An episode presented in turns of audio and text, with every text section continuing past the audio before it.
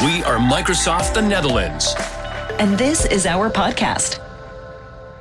Goedemorgen Giel. Goedemorgen Steven. Ik heb er zin in vandaag Giel. Absoluut. Ja, het is een eh, mooie podcastdag. Ehm, Ja. De vorige is eh, nog niet zo lang geleden eh, al gereleased. Hè? Nummer 8, dit is alweer nummer 9 in een hele reeks van eh, podcasts. Mm, zou ik het zo kunnen noemen dat eh, we de, hoe noem je dat, aantal eh, podcasts gaan intensiveren? Ja, dat is Ja. het doel. Ja, nee, want, want eh, weet je, mensen zitten vaak in de auto en willen podcast luisteren. En Precies. als je dan één keer in de alva, anderhalve maand zo'n ding eruit eh, poept, dan Het is te weinig. is te Dat weinig. En wij hè? hebben het te druk, Steven. Ja, maar stiekem gebeurt er gewoon heel veel. Mm. En daar willen we het lekker over hebben. Dus eh, vandaag eh mooie onderwerp op het programma. we doen ons best. Ja, het programma is, of tenminste het onderwerp van vandaag is Release Wave 1 van 2024. Komt die eraan? Denk het wel, hè? Wanneer is die eh, voor, voor FNO beschikbaar, weet je dat? Absoluut. Ehm, ik heb dat er gewoon netjes opgeschreven. Nee, Early Access voor nieuwe features eh, begint vanaf 5 februari. En dat is drie dagen geleden.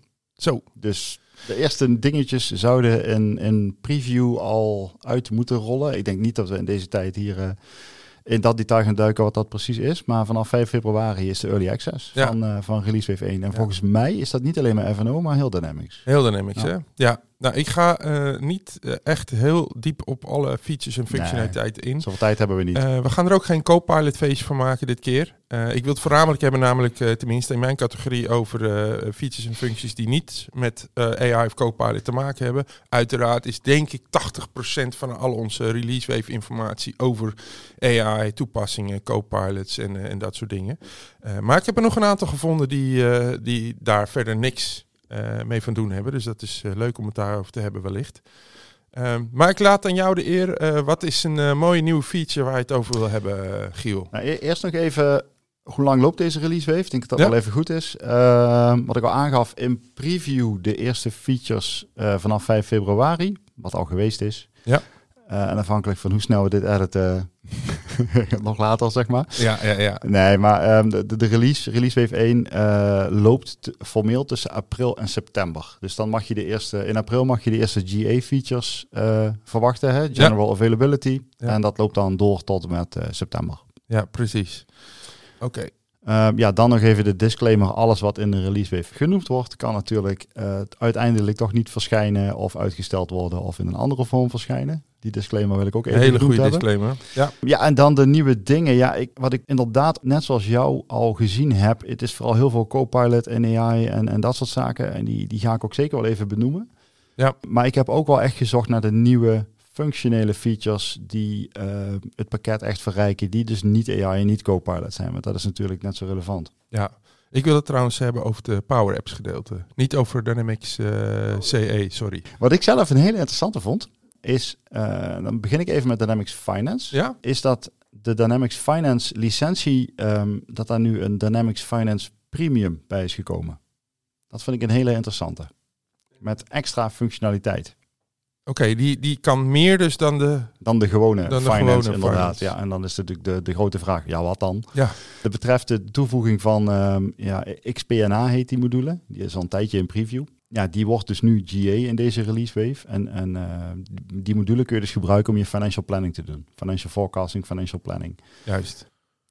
Die module was preview, wordt GA, wordt nu gelicentieerd als Finance Premium. Dus je kunt eh, extra ehm, ja, functionaliteit daarmee verwachten. Wat ik zelf heel interessant vind, is dat dat geen FNO-oplossing is. Nee. Maar iets wat in Dataverse eh, is gebouwd. Maar dat maakt dus toch onderdeel uit van Dynamics Finance. Dus daar zie je dat die platformen in elkaar aan het opgaan zijn.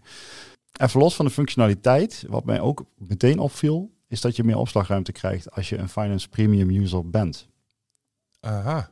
En dat is interessant, want eh, standaard krijg je als je Dynamics Finance afneemt, krijg je een eh, ja, vast aantal gigabytes eh, aan opslag. Ja. En dat wordt dan vergroot nog per gebruiker. En als je dus een gewone user bent van Finance eh, en je wil eh, zo'n, zo'n die functionaliteit gaan gebruiken, eh, krijg je dan een step-up? Moet je dan een nieuwe, zeg maar, fee gaan betalen per maand? Ja, ja, dus je krijgt een, ja, je koopt dan Finance Premium in plaats van gewoon Finance. Ja. En ehm, ja, dat, dat, daarmee krijg je dus extra features en extra opslag. Ja. En bedragen die zijn allemaal voor onze Ja, partners. die Precies. weten dat allemaal. Dat heb ik Oké. uitgehaald nee, dat gaan Maar we niet in de podcast eh, Nee. Niet, niet noemen. uit de doeken doen. Ja, verder nog Dynamics Finance. Ehm, archiveringsfunctionaliteit, ook een hot topic in Dynamics F&O in de algemene zin van het woord. Oké, Eh, waarom? Klanten die al heel lang live zijn, die hebben vaak heel grote databases. Eh, Ja. Helaas meer data gebruik dan dat je gelicentieerd hebt. Dat noemen we overage. juist. Ehm, en dat is af en toe best wel een lastige discussie. Men is hard aan het werk om ja, archiveringsfunctionaliteit te introduceren, wat ervoor moet zorgen dat je database kleiner wordt. Aha, En dus ook sneller. De performance gaat daar natuurlijk ook mee, mee van omhoog. Ja. Ehm, dus grootboektransacties, ehm, ja, daarvan de archivering, dat is functionaliteit die nu, eh, nu erbij komt. Dus Oké. geen heel sexy onderwerp, maar wel een hele relevante, denk ik. in, in preview. Volgens mij, ja, dat is eerst een preview. Ja. Ja, ja sowieso. Ja. Dan nog een klein stukje AI. Ga het toch even doen. No problem. In de vorige release wave, release wave eh, 2023, hebben we financial tagging geïntroduceerd. Nou, die functionaliteit die wordt uitgebreid. Die gaat namelijk ook eh, van toepassing worden op je accounting distributions. Dus dat is een niveautje ja, onder de transactie, de verdeling zeg maar. Ja. Ehm, er worden meer documenten ondersteund voor financial tagging. Nou, dat is allemaal nog geen AI. Maar je kunt nu regels definiëren wanneer welke financial tags met welke waardes gevuld moeten worden. En die regels kun je met GPT instrueren. Oké, Dus je kunt zeggen, ik wil graag, eh, weet ik veel, op een eh, eh, verkoopfactuur wil ik eh, een tag hebben als ik voor die klantgroep iets verkoop. Noem eens wat geks. Dan kun je iets intypen en dan maakt hij er zelf een regel van. En, dan ingesteld wordt. en dan hoef je alleen nog maar te bevestigen of zo. ja, dus, ja, te checken. ja, en precies. de- dus het het is ook een co-pilot-achtige En functie. het is nog steeds gewoon Copilot, want je moet nog steeds zien wat het ding doet en zeggen dit is goed. Ja. En ja, inderdaad. Ah, het is wel gaaf. Toch? Ja, Ja, ik vind dat, dat, vind ik dat wel, wel leuk. Maar dat is even voor finance. Zo, Alleen finance dan. ja, ik hoor het. Eh, er is inderdaad ook een eh, release wave plan voor supply chain en andere, maar dit was even finance. Ja. Ehm, mooi. Ja, ik heb er ook een paar die ik graag wil noemen als het gaat om een nieuwe functionaliteit. Ehm, een Power Platform dan, voor, met voor name. de Power, nou ja, Power Platform en dan eigenlijk met name Power Apps in dit geval. Dus Mhm. als je apps bouwt voor eh, whatever eh, backend eh, of gewoon rechtstreeks in, in de Power Apps, dan is, is dit de lijst met functies en features die, die op je af gaan komen. Mhm. Ehm, er komt zelfs een nieuwe UI aan. Oh wauw, dat is ge- geweldig, want je hebt net iets gebouwd en dan eh, komt er een nieuwe. Ja, nou, ik moet dat even nuanceren, want het is vooral voor de model-driven apps. Dus je bouwt een, niet een Canvas-app in Power Apps, maar een model-driven app. Ja. Dan heb je dus al een, een structuur van je applicatie te pakken. Eh, namelijk een eh, menubalk aan de linkerkant of een navigatiebalk en een menubalk aan de bovenzijde. En dat wordt gescheiden met zeg maar schaduwen en kleuren die duidelijk aangeven waar zit je data en waar zit je zeg maar navigatieknoppen. Ehm, je hebt nu ook al een new look eh, knopje bovenaan, dus je kan hem al testen. Eh, dus op het moment dat je een model-driven app hebt, dan heb je de mogelijkheid om op New Look te klikken. Ehm, maar wat belangrijk is, is dat dit uiteindelijk de UI gaat worden die alle model-driven apps gaan krijgen. En dat heeft ermee te maken dat er een soort van nieuw systeem in gebruik is eh, genomen. Dat noemen we het Fluent Design System. En dat is eh, eh, nou ja, zeg maar de, de basis voor, eh, voor deze UI. Eh, en waarom vind ik hem belangrijk? Omdat alle solutions die gebouwd zijn hierin uiteindelijk die nieuwe eh, UI gaan krijgen. Ja, en dus ook CRM. Ja, CRM Hmm. eh, heeft ook deze nieuwe UI. Dat is eigenlijk de first party eh, Power App, hè, zo noemen we dat eh, op het Power Platform. Dus dat klopt helemaal. Eh, maar het mooiste of misschien het lastige hierin is, is dat eh, sommige functionaliteit net even anders werkt. Dingen als als je over een veld hoevert en je ziet zo'n pop-up window komen, zo'n eh, instructie of zo, die ziet er anders uit. Eh, daarmee gaan ook teksten in beeld net, net even anders eruit zien. Hmm. Sommige dingen worden iets genuanceerder op de achtergrond weergegeven, terwijl andere dingen prominenter naar voren komen. Maar ook simpele dingen als zoekvensters. die krijgen een soort pop-up window wat, waarover je kan zoeken in dat window. Ehm, en gek genoeg eh, komt het wel eens dwars door het beeld heen. Ehm, dus de- er is nog wat work in progress daar om Ja, dingen dat op is, te lossen. dat is nieuwigheid. Hè? dat is nieuwigheid. Ja, ja. Eh, maar het allerbelangrijkste is natuurlijk dat dingen als screenshots in trainingsmaterialen, in documentatie, maar ook in marketingmaterialen wellicht geüpdate zou moeten worden. Ja. Dus belangrijk om even te weten dat die model-driven nieuwe UI er is of eraan komt en eh, straks eh, in GA zit. Even de, de controlevraag voor mij, ja? Ja. Ik heb altijd begrepen, bij Model Driven App hoef je aan design hoef je niks te doen, want dat doet, dat doet het, het Ja, model. hè? Ja, je gaat mee in het design van het model. Ja. Precies. Dus verwacht je dat mensen eh, ook echt nog schermen aan moeten gaan passen naar aanleiding van de nieuwe layout? Of is dat in principe niet Eh, nodig? In principe is dat niet nodig als je redelijk stick-to-standard dingen hebt gebouwd. Mhm. Eh, maar ik kan me voorstellen dat als jij iets met een iframe of een embedded eh, component werkt en de, de, de, de, de- ja, de, de look en feel hebt overgenomen van een oude UI, dan moet je Hmm. dat component eigenlijk ook aanpassen. Want anders zie je heel duidelijk, hey, dit is een oud ding in een nieuw scherm. Ja, Mhm. dat, dat, het, het is meer een gevoelskwestie, denk ik, dat een functioneel niks gaat opleveren. Maar goed, dat is, eh, dat is denk ik iets, wat- iets wat je per solution echt zou moeten bekijken. Ja. Maar het is wel een goede opgave om dat nog een keer helemaal te doorlopen. Ehm, ja, de performance is altijd een ding. Bij eh, Dynamics eh, CRM ook, maar bij model-driven apps die hetzelfde platform gebruiken ook natuurlijk. Ehm, en als je een mobiel device gebruikt, dan merk je wel eens als je inlogt, hey, ik moet een tijd wachten voor mijn authenticatie en data opvragen. En dan krijg je de functionaliteit die je hebben wil op je mobiele telefoon. Ehm, nu kun je in Power Apps eh, zorgen dat bepaalde kolommen worden gepusht of eh, beschikbaar komen op je mobiele telefoon. Waardoor je niet de hele applicatie hoeft te downloaden, maar dus alleen maar een select gedeelte.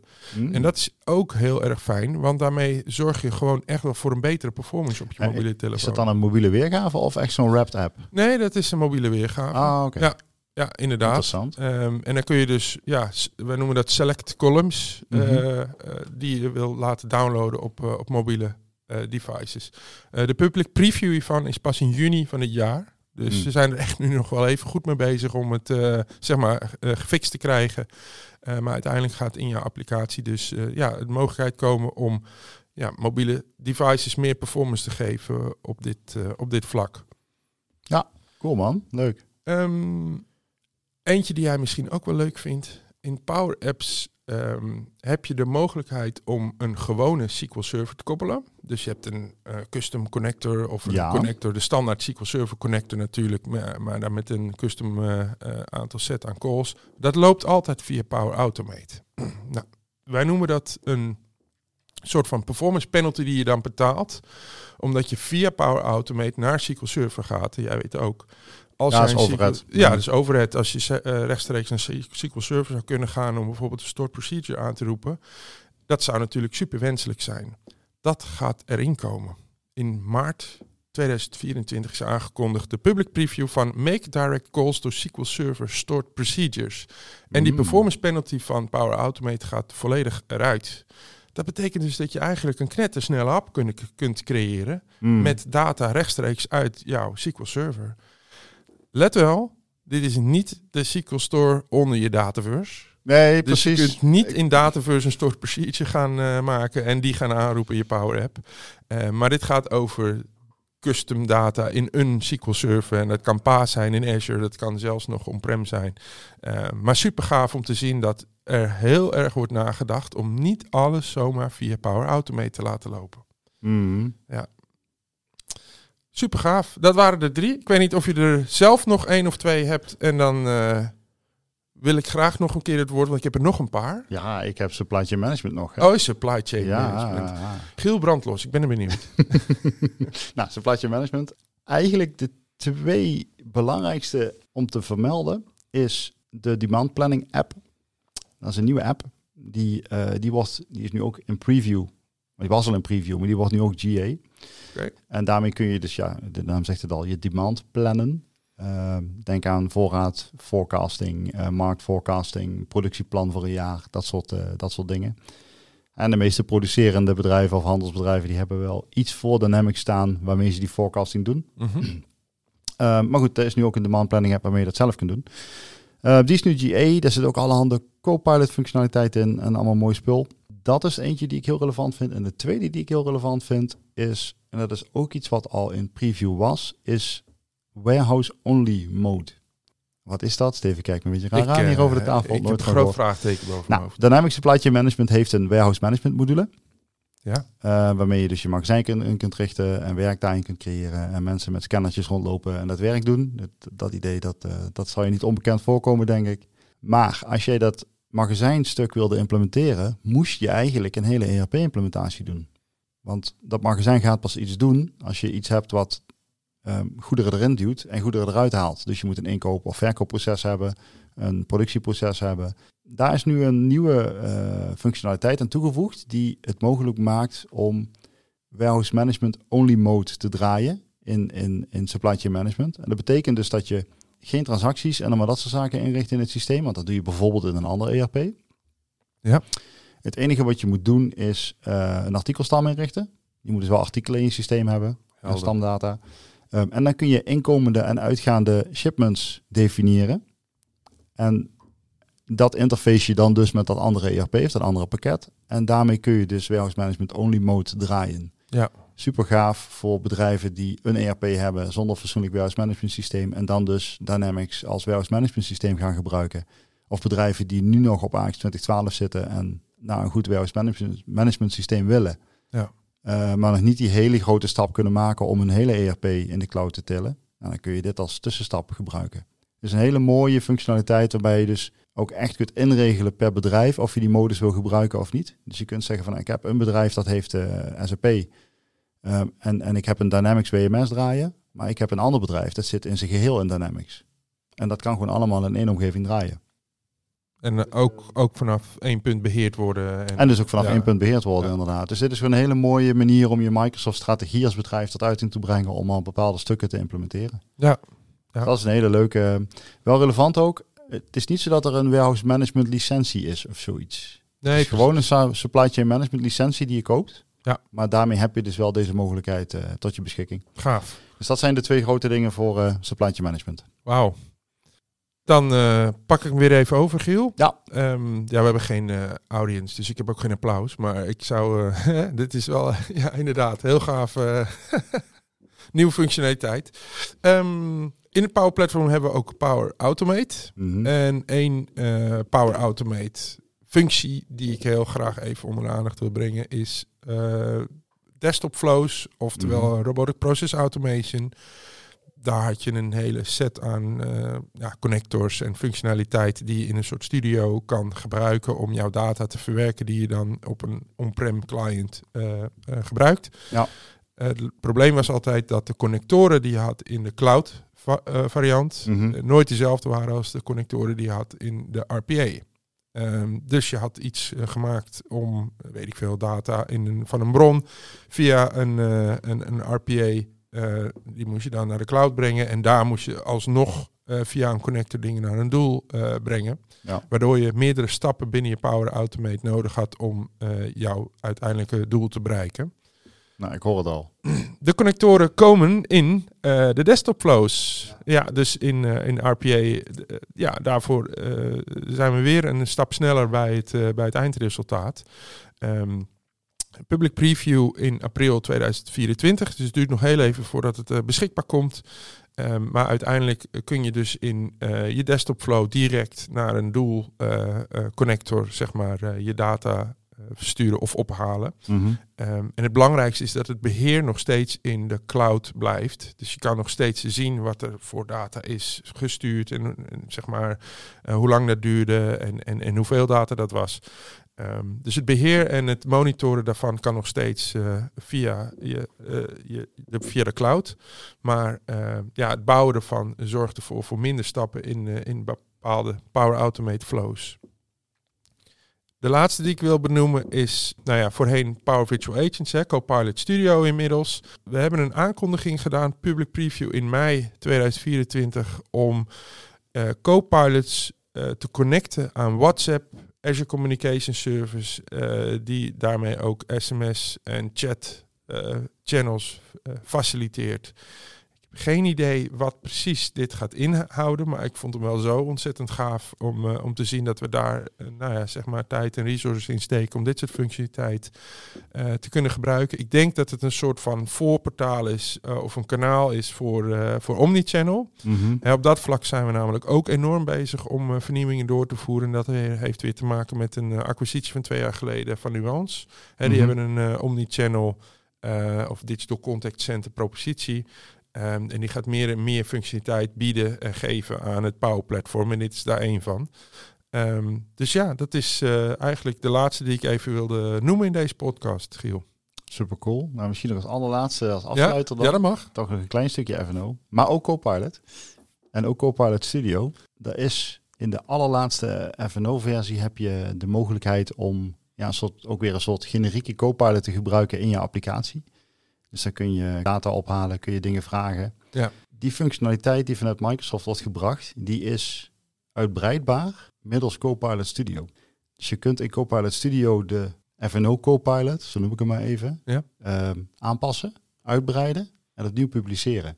En zo kun je dus je eigen custom acties kun je in FNO inbrengen door middel van gebruik te maken van Copilot Studio. Copilot Studio wordt sowieso een heel belangrijk onderdeel van, uh, van de Microsoft propositie. Uh, ja. Met name de connectivity richting Microsoft 365 Copilot. Ook dat gaat via Copilot Studio lopen. Juist. En, en, en die data die dan in die Copilot komt uh, van FNO, kun je dat ook verrijken dus met data buiten FNO? Dat zal dan inderdaad wel kunnen, ja, absoluut. Ja. Ja, ja, dus als je vraagt om een, uh, weet ik veel, een klantbeeld of een uh, aggregatie van, uh, noem maar wat, logistiek proces. Ja, of je hebt, je hebt bijvoorbeeld net, pak klant als voorbeeld. Hè. Je, Ja. hebt, je, hebt, uh, je hebt net een klantkaart geopend, dus je hebt bepaalde klant op je scherm staan. En dan kun je Copilot vragen van, laat even zien wat de orders zijn geweest van deze klant. Ja. Dus hij is nog niet, maar heel binnenkort wordt hij context aware.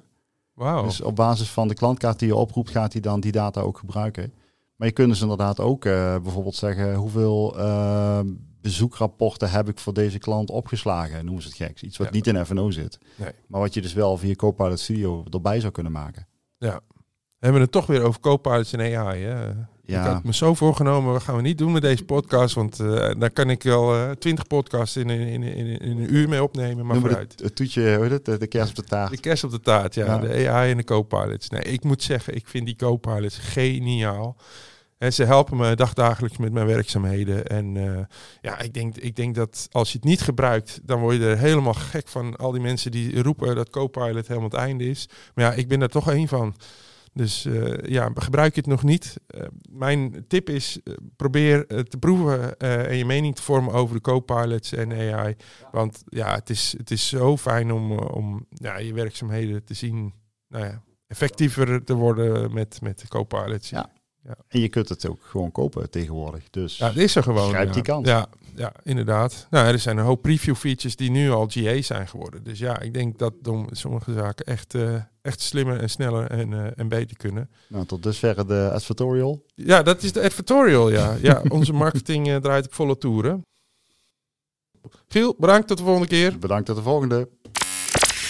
Bedankt voor het luisteren naar deze podcast van Microsoft Nederland.